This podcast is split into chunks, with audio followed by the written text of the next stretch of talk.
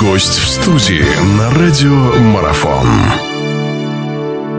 Хорошо, ну, заканчивая нашу беседу, последнюю часть э, нашего интервью сегодняшнего, немножко о Кубке Шпенглера я хотел вас спросить. Э, понятно, что там сейчас ЦСКА прибывает, и э, первое, что самое интересное, что самое важное, это появление на льду Сергея Федорова. Это о чем говорит? Это Сергей так хоккеист, по хоккею соскучился, или что? Или это вынужденная мера, прежде всего, как вы думаете? Ну, мне здесь тяжело судить об этом. Во-первых, Сергей находится в хорошей форме. Это однозначно. Я знаю, что он играл последнюю игру товарищескую с Локомотивом и выглядел очень достойно. Это было в перерыв. Вот. Во-вторых, он играл игру прошлую и тоже выиграл очень достойно. В-третьих, это коммерческий турнир, который привлекает болельщиков, спонсоров. И это интересно, предновогодний и новогодний турнир, который а, очень большое а, количество поклонников, а, внимания. И поэтому появление Федорова на этом турнире – это огромный маркетинговый ход. Вот. И в плане развития ЦСКА вернее, не развитие даже, оно уже, куда же развиваться больше, ну, продвижение этого бренда еще дальше и раскрутки его, вот, и интересы к нему. И на самом деле для молодых хоккеистов, которые тоже есть в команде ЦСКА, это, это хороший пример. У них, у Сергея надо учиться, как играть, как готовиться, как, как относиться к хоккею.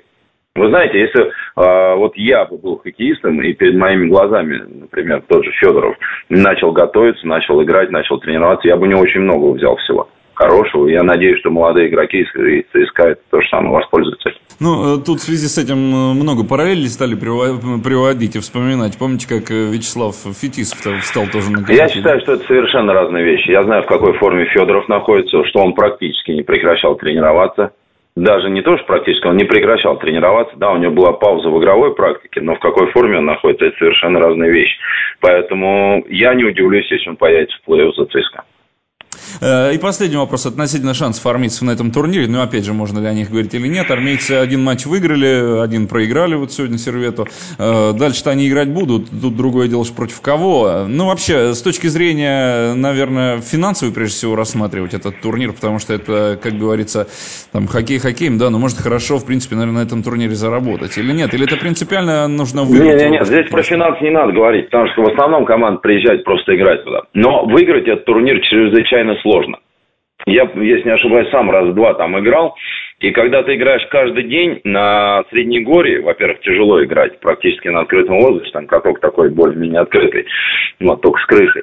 И когда все равные команды не смотрят ни авторитеты, ни при том это, участники турнира подбираются по силам. Практически вот сколько там э, команд, они все одинаковые по силам. И выиграть вот такой замес, как плей-оффский замес, и кто в этой ситуации лучше справится с какими-то конкретными ситуациями, тот и выиграет. Поэтому какие-то прогнозы давать нельзя сейчас, потому что есть и канадская сборная, как обычно, сильная, и американцы там есть, и европейские команды очень, как традиционно швейцарцы сильные.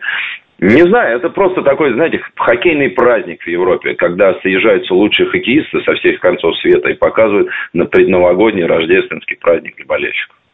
Хорошо. Спасибо большое, Алексей. Благодарю вас, что нашли время с нами пообщаться. Да, будем болеть за нашу сборную, будем дальше следить за событиями в КХЛ. С наступающим. Всего доброго. Спасибо. Вас тоже всех с наступающим. До свидания.